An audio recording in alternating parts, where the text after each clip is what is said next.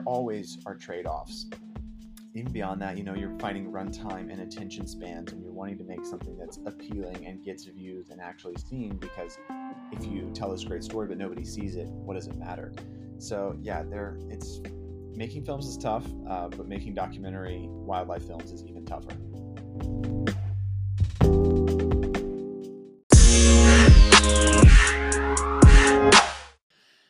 Right, welcome to another episode of Animalia's podcast, where we dive into various topics in the world of climate, conservation, and wildlife. I'm James. And I'm Annalie.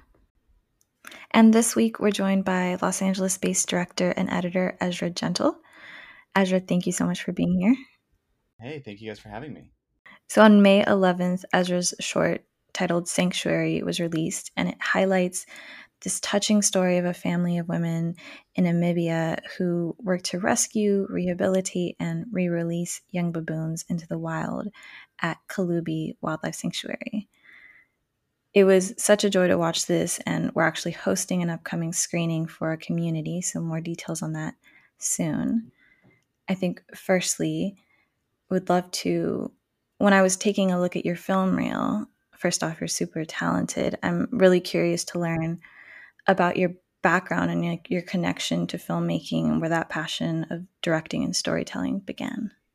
Yeah, for sure. Well, thank you for watching the film. I'm so glad that you liked it. It's funny that this movie is now coming out because so much of like my journey with filmmaking involves the Viettis, the the family in the sanctuary doc. Uh, I grew up with them in Namibia and Africa, and our families were family friends. My dad got to know their dad, uh, and we just would vacation together. We'd go out to their farm. We'd go on game drives. We were always just doing these fun sort of African adventures together. And I moved back to the States when I was a preteen and stayed in touch with them. A couple years ago, I got to go and visit them. And their father was sick, and I had started filmmaking. I'd always been interested in movies and then was studying it in college at the time. And they were in the middle of battling their father slash husband's um, skin cancer, and I saw them in Cape Town. He wasn't doing well. He ended up passing away a little bit after that. And I followed their journey going back to the family farm while I was in college making films and then eventually starting a, another documentary project after college. And they were like, You have to come out here. You have to come see what we're doing, what's going on. Life is so difficult. If you can imagine being in the middle of nowhere, an hour and a half from any form of civilization, being for women with almost no money, and you get some orphaned, tortured little baboons that you want to help rescue and rehabilitate and, and re-release into the wild. And I finally got the opportunity to go back a couple years ago, and uh, we we spent some time with them, my wife and I, just sharing sharing their their story and their journey of um, just trying to make a tiny small difference in conservation and wildlife. Amazing. That's so cool. Can you tell us a bit? I mean, I know you're not quote unquote a conservationist, but can you tell us from what you've learned, like why are there so many orphaned baboons in Namibia? Yeah, I think through this journey, I've become a conservationist to a degree. It was something that you don't really think about until you're faced with it. Um, for me, I grew up around friends that had baby pet baboons. Um, and then when they get older, they are too big and too strong and too aggressive to be a pet. And they shouldn't be a pet in the first place. That's not what I mean. But, and so they get older and then they just kill them and um, turn them out in the wild and shoot them. So there's already this culture in Namibia of having baby baboons as pets and then killing them once they're older. And that's sort of how this conservation at Co'Lu'Bi got started is people were just like, hey, on Facebook, hey, take this little baby baboon. We we don't want anymore. Don't have space for it. It's too aggressive. Whatever. So that's part of it. Um, the other thing is that there are a lot of hunts in Namibia. It's a big part of the economy, tourism hunting, big game hunting, and you get out on those hunts, and maybe you don't see the animal you're looking for that day, or maybe you do, and they're just hunters are bored, and they just will shoot a baboon. Um, typically, baboons are viewed as pests because in urban environments or around farms, if the property isn't properly managed or the ecosystem isn't properly managed, baboons will look for food and maybe they'll end up tearing through your garden or something like that. And so a lot of farmers and hunters just view them as pests that need to be gotten rid of. And so they'll just shoot them. And typically they shoot a mommy baboon, which might have one or two, three little babies. And so then those babies get orphaned. And sometimes the the safari guides are kind enough to pick up these now orphaned baby baboons and take them somewhere. And, and that's kind of how places like Co'Lu'Bi Wildlife Sanctuary get a lot of the baboons that come into them. For folks here in the U.S. that don't, you know, have a, a good way to understand, um, you know, baboon populations and and ecosystems in a place like Namibia, is it? I, I mean, and I don't mean this in a insensitive way. Is it fair to look? Do do do locals look at baboons in the same way locals here might look at deers? In the case of, you know, wild animals that um, you know uh, can can be um, a nuisance if their population uh, gets out of control. Um, and in the, the way, and obviously we, we you know don't support deer hunting, um, but many look at deer hunting here in the United States as a way to kind of keep the populations in rein and its and its you know nature in balance, so to speak. Um, and they use that to justify that behavior. Is that is that is that is there an, an analogy there to how um, locals in Namibia look at baboons, or is that is that way off? Yeah, no, totally. No, it's it's the same thing. And hunters in Namibia also say that it's conservation. They say that they're hunting to do population control. And if you study conservation, you know that that's not 100% accurate. And so it goes for baboons and game animals. And I think it's the same for in the US deer and raccoons and bears and squirrels. You know, I know someone that shoots squirrels in their backyard. And while I understand that they're pests and a nuisance, there are ways to deal with them without killing them. Because what a lot of people may not realize is those squirrels are part of the food chain for hawks, eagles, birds of prey. And if you're removing that population in a way that is um, irresponsible, now maybe those birds are going hungry and dying, and their offspring are not like and i mean this cycle we know is how species become endangered and eventually extinct. And so when you take on a bigger role especially for sport or fun of just saying there's a moving target let's kill it uh, then you become a huge factor in devastating these animal ecosystems and populations.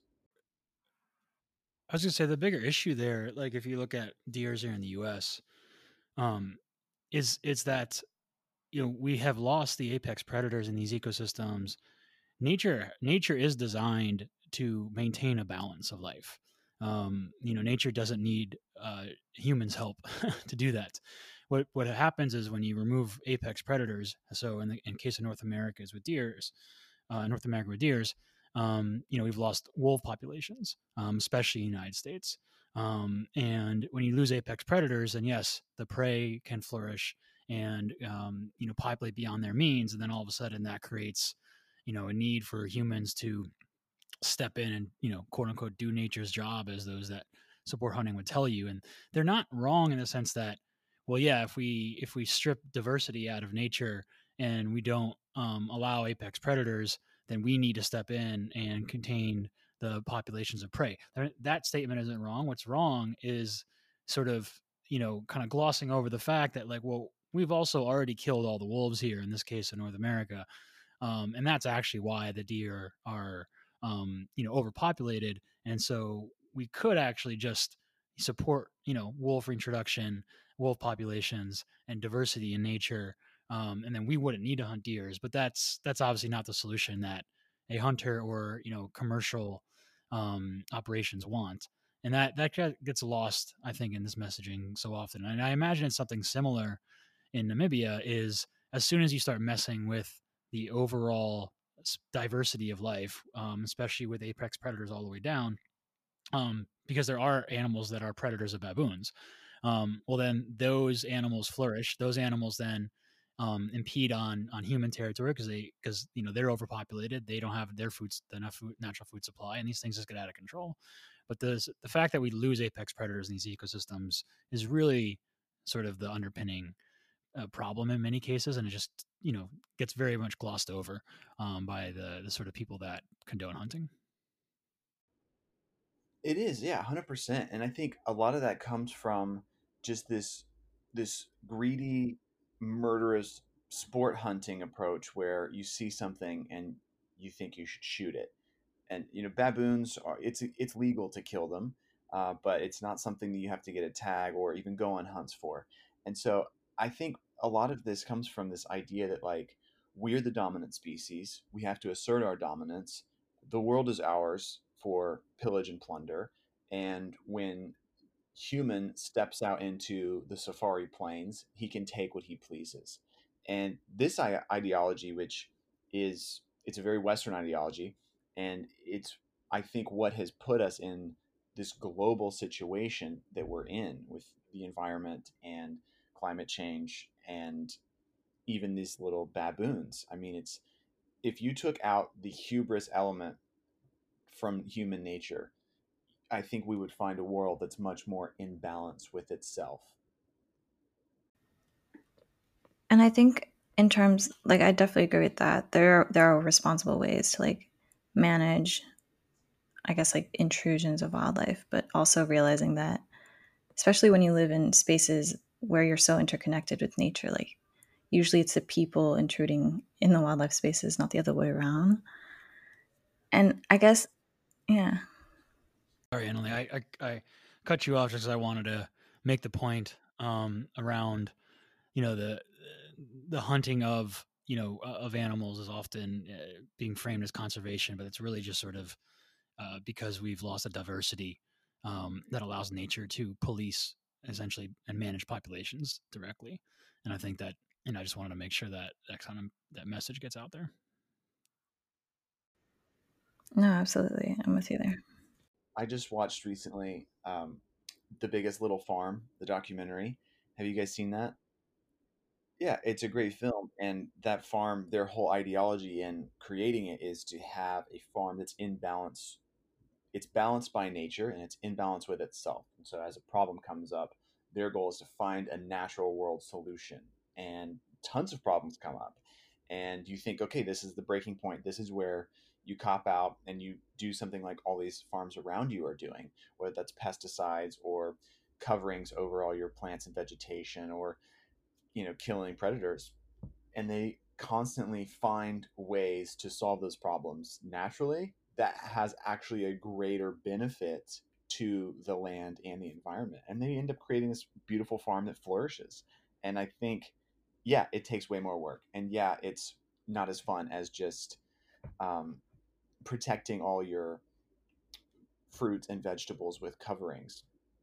But there is a reward, I think, in the balance of humans and nature and in environment and conservation. And when you can find that balance, I think that's when a deep primal need in humans really comes alive. It's the it's the the push and pull that balance against um, you know the what capitalism wants, which is um, you know the greatest profit wins, right? I mean, the dirty little secret about pesticides and fertilizers and stuff is that you know they're really a product of um, our shift over the last hundred years into monoculture farming and single crop farming at massive scale. Um, and you know that's needed as we've grown population and as you want to bring down the unit economic costs of a, of, of food because you know biggest little farm shows you doing it in the right natural way biodiversity um, is actually uh, more beneficial and, and, and prevents the needs for those augmentations. And what those augmentations do is they further it's like a vicious cycle because then bringing in pesticides and, and fertilizers further pushes biodiversity down um, and then creates the need for them more and more. Um, and it's just a sort of vicious cycle down to you eventually get to a place where you actually the cost the, the sort of uh, the cost benefits are no longer there you're spending so much on fertilizer and for and, and pesticides to augment nature that you have like destroyed in your area um, that you know you actually would make more money as a farmer if you went back to biodiversity but you know you made more money in the augmentation way, like through that progression, you eventually get to a place where um, you're too far deep. Um, and so it's just that's a, kind of like one of the dirt, many dirty secrets in the agriculture business that I'm sure we probably dedicate a whole podcast around at some point. oh yeah, we totally could. And I think it comes down to what do you want at the end of the day? Do you want money or happiness? Because they're mutually exclusive. you know, there are a lot of billionaires that are miserable, and the average income, uh, like the highest happiness level, is seventy thousand dollars a year. So, you know, what are you chasing?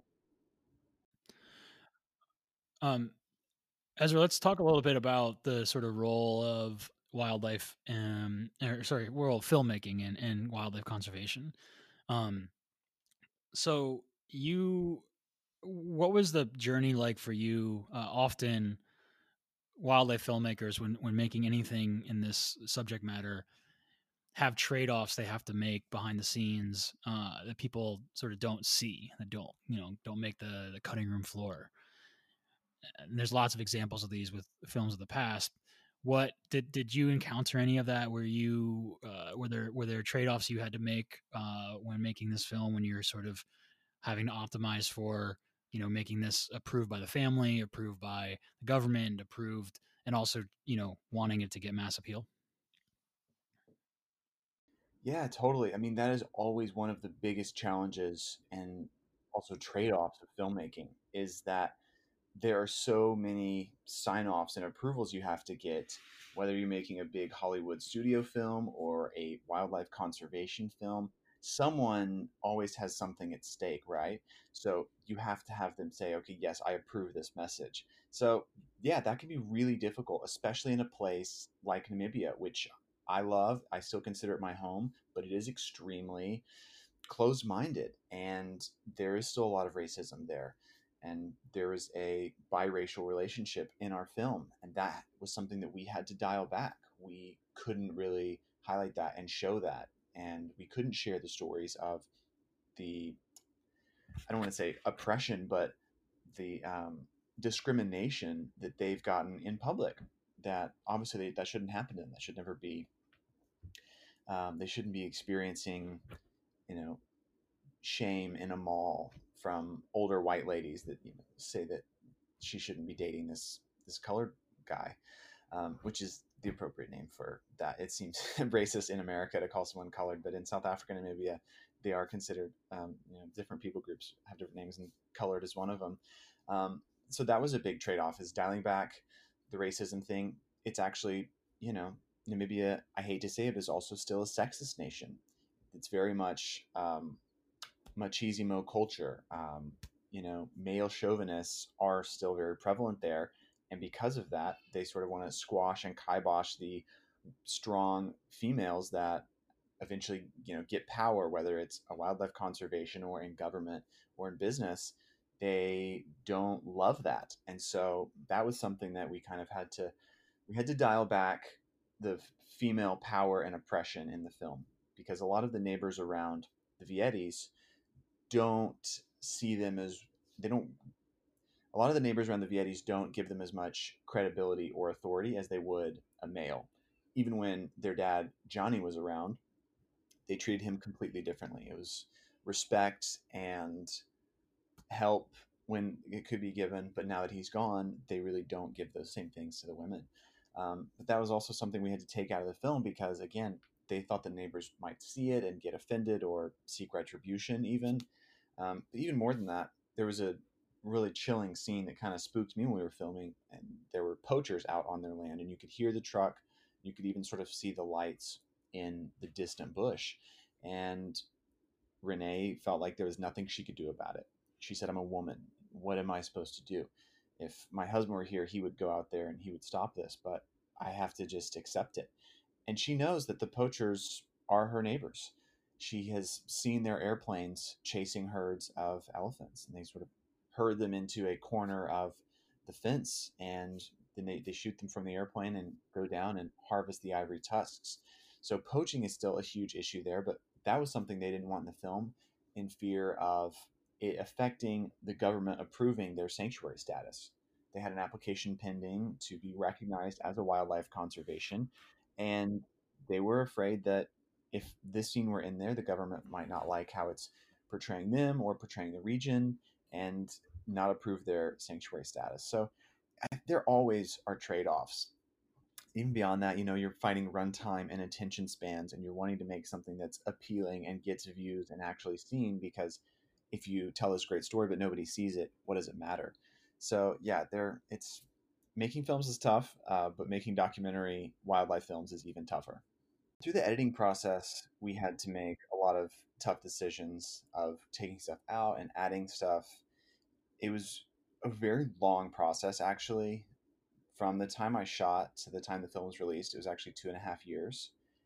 And part of that was because I got slammed with work when I got back from Africa and I did an Elton John project during his retirement. And then I jumped on another documentary and things were just crazy on my end. And then I finally got a cut of the movie together and I sent it to them. And, you know, half the time they don't have internet and their entire day is dedicated to this now troop of baboons that they're taking on walks. Many of them they're bottle feeding multiple times a day. It's a full time job and a half. So they were slow to provide feedback and get back to me. And then it was okay, take this scene out, or okay, this has changed here, so that doesn't reflect this anymore, or we need to update that. And ultimately, it ended up being a really good thing that the process took so long because the ending of the film now spoiler alert, is they have 12 baboons, mostly babies, and one has been successfully re released into the wild. And if we'd released the film sooner or finished it or rushed it out, that wouldn't have been the ending. It would have been this question mark of, well, here's kind of what we're trying to do, but we don't know how it's going to work. And so it is really rewarding to now see they have released one successfully and they have these 12 that have come from all over the country and people are finding out about them so yeah, it was just a long, lengthy back and forth process. Um, and you know, some of the th- scenes I took out, I made decisions to take out myself because I thought, okay, this is really great, um, but maybe it doesn't fit the story that we're actually trying to tell now.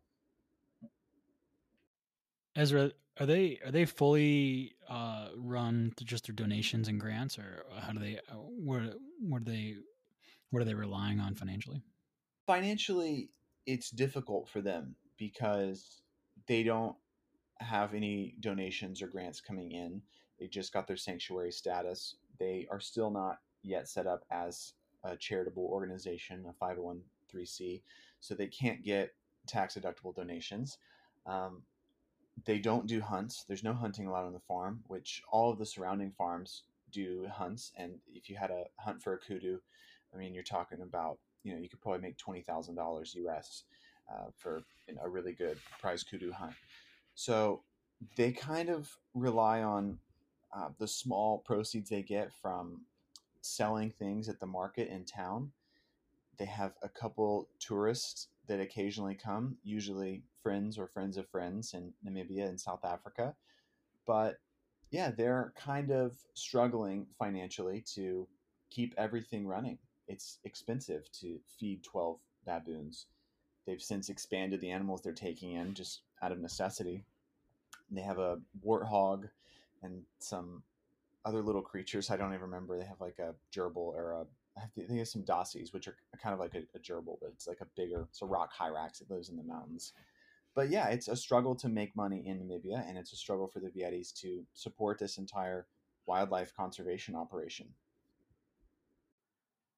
Um, yeah do you think there's a scenario where people could you make the same amount from trophy big game hunting uh, as you could from uh, sort of observation and and, sci- and, scientific programs? What I mean is uh, not just r- driving around and looking at uh, wildlife, um, but uh, the interaction part being allowing people pay to sort of be trained as a scientist and be a scientist for a day or a weekend or a week, uh, collecting information, um, sort of working with biologists and conservationists and locals, um, and that replaces the sort of rush of of hunting. Do, do you think there's any path where that you know one day people would pay just as much for observation and and you know sort of the glory of uh, and excitement of being a scientist for a day um, as they would being a hunter for a day Yeah, totally. I think there's definitely a path and even a world where hunting could be replaced with these observational safaris, but also, like you're saying, these uh, scientific studies and opportunities to really get your hands dirty studying an animal or a species or even a plant in a region that's protected, that is funded by grants, that's set up as a sanctuary where there is no poaching taking place on the land and there are obviously no hunts either. I think that is a an experience to be way more rewarding for people because you're giving back to the environment and you're even helping sustain the environment by studying these things. If it's a disease in a certain species, maybe you find a cure for that disease. So now that species is around for hundreds or thousands of years. Um, you know, I, there are a lot of places in Namibia, uh, like the Etosha National Park and Erindi Game Reserve, that they only do observational safaris and expeditions. Um, they don't, as far as I know, they don't have a, a scientific angle. But the Vietis with the Co'Lu'Bi Wildlife Sanctuary would love to have volunteers and even paid people on staff. They want to have vets, they want to have scientists, they want to have doctors, uh, and even botanists out there studying these species that are indigenous to Namibia, especially, especially the northwestern part of Namibia, where um, there are a lot of it's a, it's a unique climate, and there are a lot of plants and animals that don't live in other parts of the world. So I I don't know, maybe I'm naive, but I definitely believe that there is a universe where everything can be sustained by the study and flourishment of species and the wildlife in terms of uh, filmmaking and the role filmmaking plays in conservation, what are what are your first thoughts? Like, if if we were just to ask you, Ezra, what what is the role filmmaking should play in conservation and climate change? What's your sort of just off the cuff reaction to that? Yeah, I mean, I think you know people should do it. um, it's you know we consume media and information by video at this day and age, that is where such a huge chunk of our information and knowledge comes from. I don't have a percentage, or I don't know if anyone can even quantify that, but um, there is a, a statistic that 80% of websites with video on them are going to be uh, more, or it's, it, websites with videos are 80% more engaging and retain more web traffic than websites without video content and that's how all these apps exist you know instagram and tiktok and facebook are primarily video apps now not to mention youtube. So i think the message of conservation and the message of climate change is going to be shared through film and video. And i think if if there's something that we care about saving or stopping then it needs to be made into a film and video and put out on the internet for people to see it because otherwise how are we going to know about it?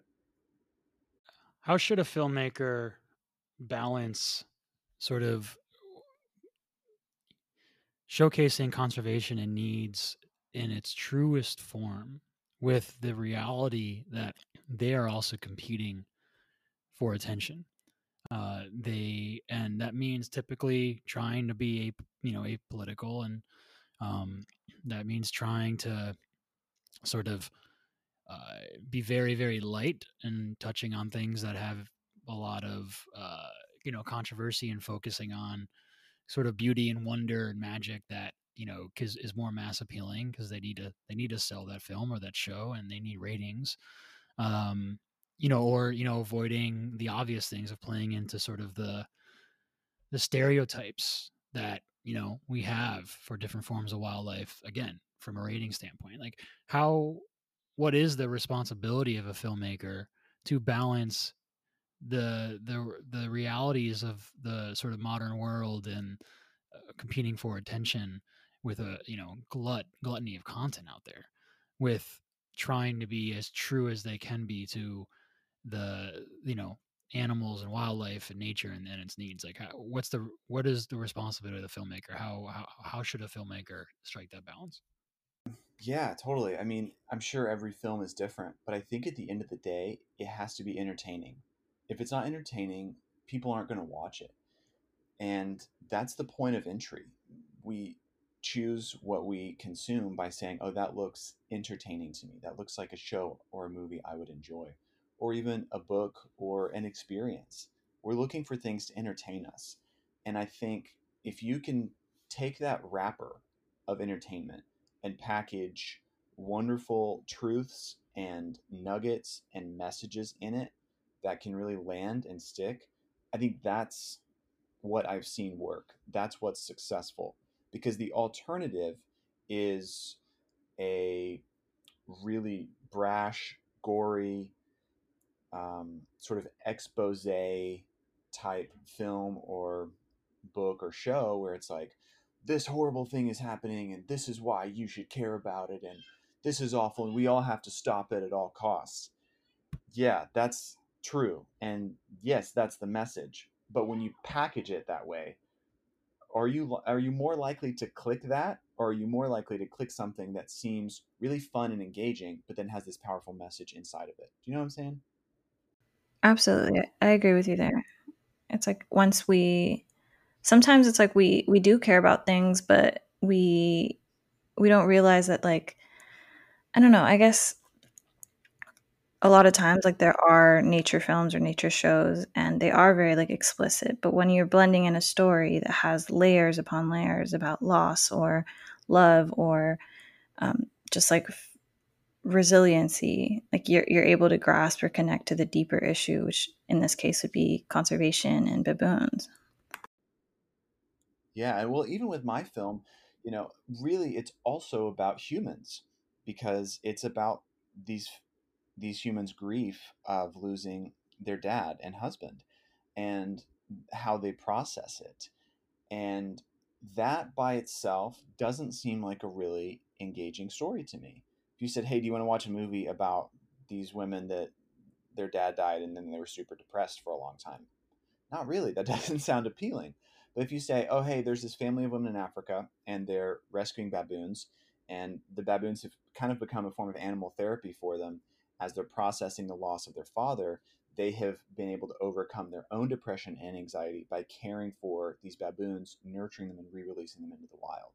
That sounds engaging. That sounds like it's entertaining but has a message. So it's both. It's like you have to meet the audience halfway have the faith that they want to have a message and that they want to feel like they now have something that they can help a purpose that they can help with or a mission but also that you gave them a really great experience for two hours is i guess going back to that responsibility question is is good story enough to define that responsibility it's like take two examples of different uh, series that were massively successful, um, Planet Earth and Tiger King, from a, and I say successful purely on a rating standpoint, um, because both of those uh, those series to me completely missed the boat and missed the opportunity to actually get anybody off their butt and um, you know actually involved or caring about what's going on in this planet uh, in Planet Earth, um, it sort of overly beautifies everything, and um, yeah, it's be- the cinematography is unbelievable, but it it you know doesn't even begin to touch on the realities of what these species and these ecosystems are facing and how dire they are and how much we need to act and how much we need to change our behavior to support them. And then in the opposite, you have Tiger King, which yeah was a great story in terms of just of its appeal with the you know ridiculousness of the characters and of course when you have people's like doc antler and um and uh joe exotic and Carole Baskin and you know how can you not pull away from from these three just you know absurd um and kind of decrepit human beings um so of course that's good tv but totally missed an opportunity actually showcase what's going on with these big cats. I mean, they're almost they're almost like a backdrop in the scene. Like they they weren't even the subject at all. So there's two examples of of filmmaking that were great stories from a you know was it appealing to people um standpoint because incredible ratings but they both completely missed the boat on doing anything for conservation or the climate so you know, with that in mind, is there a different way we can sort of adjust the definition of the responsibility of a wildlife filmmaker um, beyond just telling good story, knowing that like those are two examples of great stories that that did nothing for conservation? Well, I mean, do we know that they did nothing? Because that show is a show Tiger Kings. Everyone has seen it, so it's definitely out there. And for a lot of people, I think it put big cats on the map. I don't think people really considered tigers in America before that show. And now it's like, oh, okay, this is a thing and it's out there and it is a big problem. As far as like their what they can do with about it and, and for it, I don't know if there was like a specific takeaway other than the fact that don't go to these places. You know, I grew up about an hour away from where Joe Exotic and the Tiger King had his whole um, exotic zoo. I never went there. Um, it wasn't intentional though. It just wasn't really. I grew up poor, and so we just it wasn't like a thing we planned to do. We never had the money for it, but I knew a lot of people that went. I knew a lot of people that went and took these pictures with these cubs. And now that that film has come out, I think everyone that went that I knew now sees it for what it really was. And they see it for uh, horrible treatment of big cats and an entire industry that is thriving off of the oppression of animals that should be in the wild and shouldn't even be on this continent. And so, yes, it is about some crazy characters in a story, but what's the last film or book or buzzy podcast that came out about big cats and their mistreatment that anyone thought about or cared about or talked about? And so, while there may not have been like a call to action at the end of Tiger King, I feel like people will maybe I'm naive again, but I feel like people will think twice now before going to some of these operations, before going to a place like Doc Antle's or um, Joe Exotics in Oklahoma. Fortunately, the data doesn't show that. I think for uh, you know Ezra people like me, you and Annalie, and our our our our social groups, our circles, our bubbles, um, you know that is the reaction, right? But uh, all the data that's been released and and publicized from the press is that not only has Wynnewood, uh, you know, exotic, whatever he calls the his, their park, uh, reopened and and crowds are flourishing. Uh, Tiger, big cat camps, Carole Baskins, everyone is getting incredible rush on business and tourism. Like their business has exploded in popularity. Um, so the data says otherwise. The data says that this has done nothing on, a, on, a, on a scale level to uh, support Tigers, it's done the complete opposite um, because you know their business is not going down. Their business has exploded in the last 45 days. Wow, that's awful. That's terrible. Uh, yeah, I mean, you know what? What is the solution? What is the answer? It's like you know, they're always implicit actions and reactions to everything we do, and I mean, would it would it have been better if Tiger King had instead been a uh, six or eight part documentary series on the cat industry in America and how awful it is? And I mean, there's this film Blood Lions, which is about canned lion hunts in South Africa, and um, happens in Namibia too. And basically, these farms breed lions from cubs, and they grow them up and they have hunters come. They pay twenty to thirty thousand U.S. dollars to go out into the bush and shoot a lion that they raised up from a baby and has pretty much been trained uh, not to perform tricks, but just not to attack. And a lot of times these lions are sedated before they're shot, uh, and this is still a huge industry. But no, my point is, nobody saw that film. Nobody cares. I mean that that movie just graphically portrays how awful this industry is and there are more canned animal hunts now than there were in 2015 when that came out. So, you know, what is what is the solution? And that and that's the question, right? That's the that's why this is you know worthy of discussion and, and such a hard thing to figure out because that's exactly the point. Like there is a version of Tiger King that you know shed a light on what's really going on for those those, those big cats, but it would not it would not be the number one show in America. And Netflix, you know, let's not pretend Netflix cares anything about anything other than subscriber growth. There is not one one other aspect that Netflix has any concern about with the impact of their film on society. No, like they want subscriber growth. They are in an incredible cutthroat competition um, with all the streaming competition to continue to be number one, and uh, they they they're not optimizing for anything else.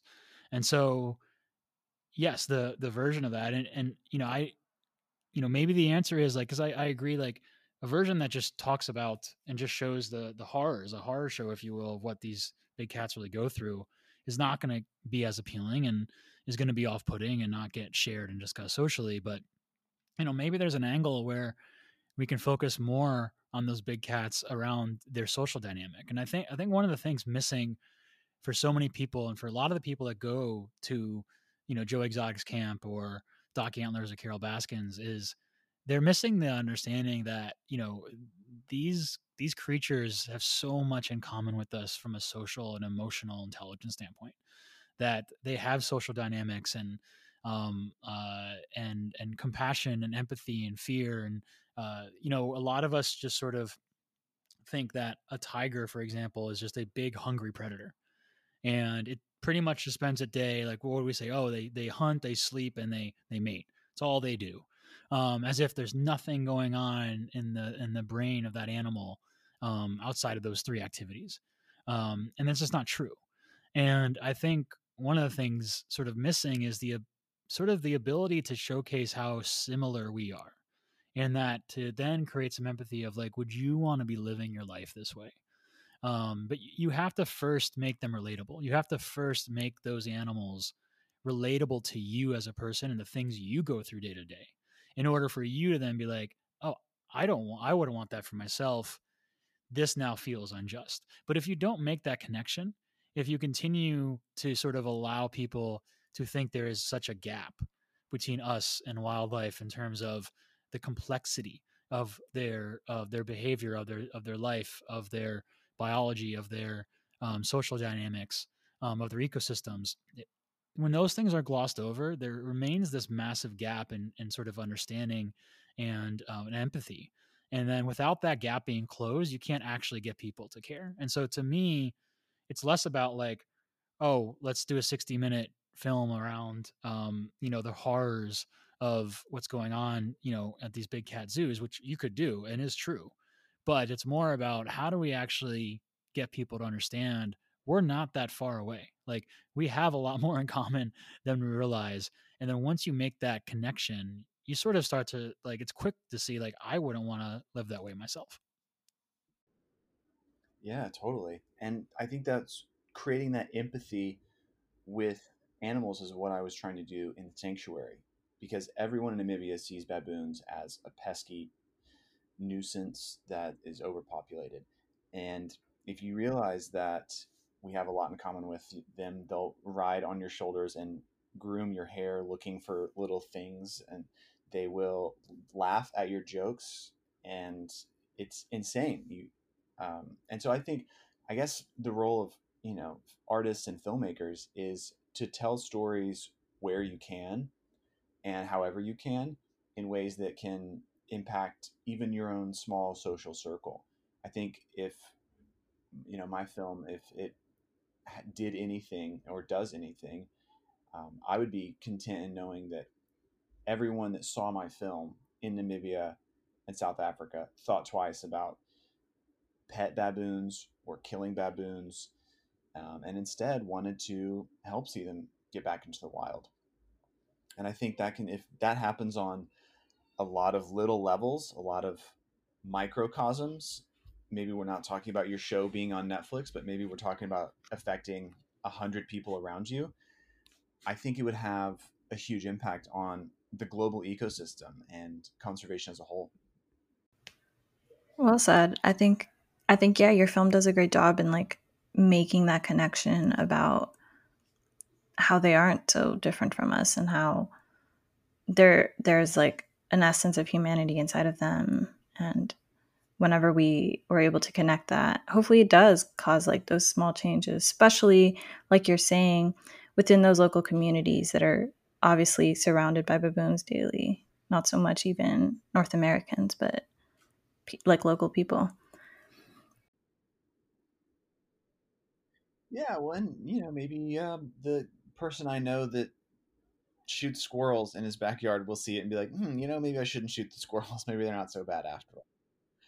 Fortunately, I think a lot of people who even, you know, shoot a baboon or shoot a deer or shoot a squirrel, uh, sort of have this this. It's just like this weird. I talk to the, the people that, that engage in these behaviors, and it's a, it's a weird dichotomy where they they like acknowledge that the animal, um, you know, is is is otherwise good, and they would say like I, you know, if they weren't a pest, if they weren't here, I I I I, respect them, and I would like you know, I'd like, I wish they would just keep, keep leave me alone, and I would leave them alone, and and it's sort of like this, you know, well, they're infringing on me, and um, you know, I I have a right to my my space, my territory, um, and I think it just the again that gap, that that that speciesism sort of mentality, and feeling like you know, at the end of the day, we are superior um, because you know we can do more complex things, and we are we can do more complex things. We can we can create things. We can do complex things in a good way. We can also do complex things in a really bad way. Um, and so, but it's it is that speciesism that continues to be prevalent throughout society that to me is really the bigger issue here because you know with speciesism comes this this this this entitlement um in that like hey i'm fine with wildlife or non-human species as long as they don't mess with me as long as they don't alter um you know what i want and what i want is just continued growth. I need like that's that's human civilization right? Just continued growth continued consumption. And as long as they don't mess with that i'm fine. But of course like earth is a fixed mass um like it doesn't get bigger. Uh the, you know of course we're going to encroach on them in all aspects in all areas of the world if we continue to grow and grow and grow. And so you know if you don't fix the speciesism issue um you know, I, I don't think you're ever we're ever going to get out of this mess uh, because like that that to me just is a fundamental gap. Um, and the same thing as racism is right. Like if if we don't address racism and acknowledge that it exists, we're never going to actually, you know, create equality across races. We have to we have to acknowledge racism is all over our society and it's terrible and it exists and we you know we can't say just because oh i don't behave as a racist doesn't mean racism doesn't exist and it doesn't mean that you don't sort of partake indirectly in things that are racist, um, even unknowingly. And the same thing with speciesism. If you don't acknowledge it exists and we don't hit, if we don't attack that head on, um, we're we're probably never going to get out of this uh, this cycle of um, you know just endangering and and and running species into extinction. Totally, and I think it comes down to every life has value, and if you believe that every life has value, then you won't be racist and you won't kill a squirrel or a baboon and you probably won't even flip someone off that cuts you off in traffic. When you believe that every life has value, it puts you on a level playing field with everything else you come in contact, whether that's a pest or a human. And I think it makes you view things differently. If you realize we're equal in terms of life, I am not entitled to anything that they aren't entitled to. I might make more money or have a bigger house but they are just as human or if it's an animal just as alive and have their own life that they're living as i do i think when you and that's you know are are people going to adopt that mentality is that going to become a thing uh, it doesn't seem like it. it seems like we're going the opposite direction but i think you have to find the reward in that mentality because it's a much more rewarding life to live viewing that everything has life and value around you because then you feel privileged to be a part of it instead of frustrated by it. So instead of that squirrel that's annoying you, you're like, you know what? That's this squirrel was created and they do this thing for our ecosystem and our environment. And the same with baboons and um, the same with all animals and, and even different races. And so I think we all have to get to a point where we can um, value life at its core. Um, well, thanks Ezra for the time. Um, appreciate you putting that film together. Uh, we'll we'll definitely do our part in sharing it out to our community, so they uh, they get a chance to enjoy it. Um, and uh, yeah, it was good good chatting, good hanging out. Yeah, thank you so much for having me on the show. It was wonderful talking with you guys, and I love everything that you guys are doing for wildlife conservation around the globe. Um, but for the folks listening, uh, May 26th to June 1st, uh, we're ho- hosting a week long online uh, conference um, with some of the top experts in the world working with pangolins, uh, which is the most trafficked uh, wildlife in the world, and um, you know possible link and carrier to COVID 19. Um, but uh, we have gathered some of the top experts in the world. Every day, we're going to have a different session for seven days, and it's completely free. Uh, we just really want to create awareness and support for this uh, for this animal, which is in, in dire straits, and uh, kind of the world's underdog, the pangolin. And so, um, yeah, we'll uh, continue to kind of push that on our social media. But make sure to RSVP, grab a ticket, Ezra, if you want to attend as well. You'll probably enjoy it. Um, and uh, oh, that sounds amazing. I don't understand um, why they're the most trafficked animal. So I would love to learn more about it. Well, we'll we'll delve, delve into that amongst um, a lot of things. But we have speakers actually from uh, Southeast Asia, um, China, Africa, um, North America, South America. So we sort of really covering the gamut on kind of the global um, effort to save the species. Yeah. Great. Well, thanks everybody, uh, and uh, till next week. Thanks, Ezra. Have a good day. All right, see ya.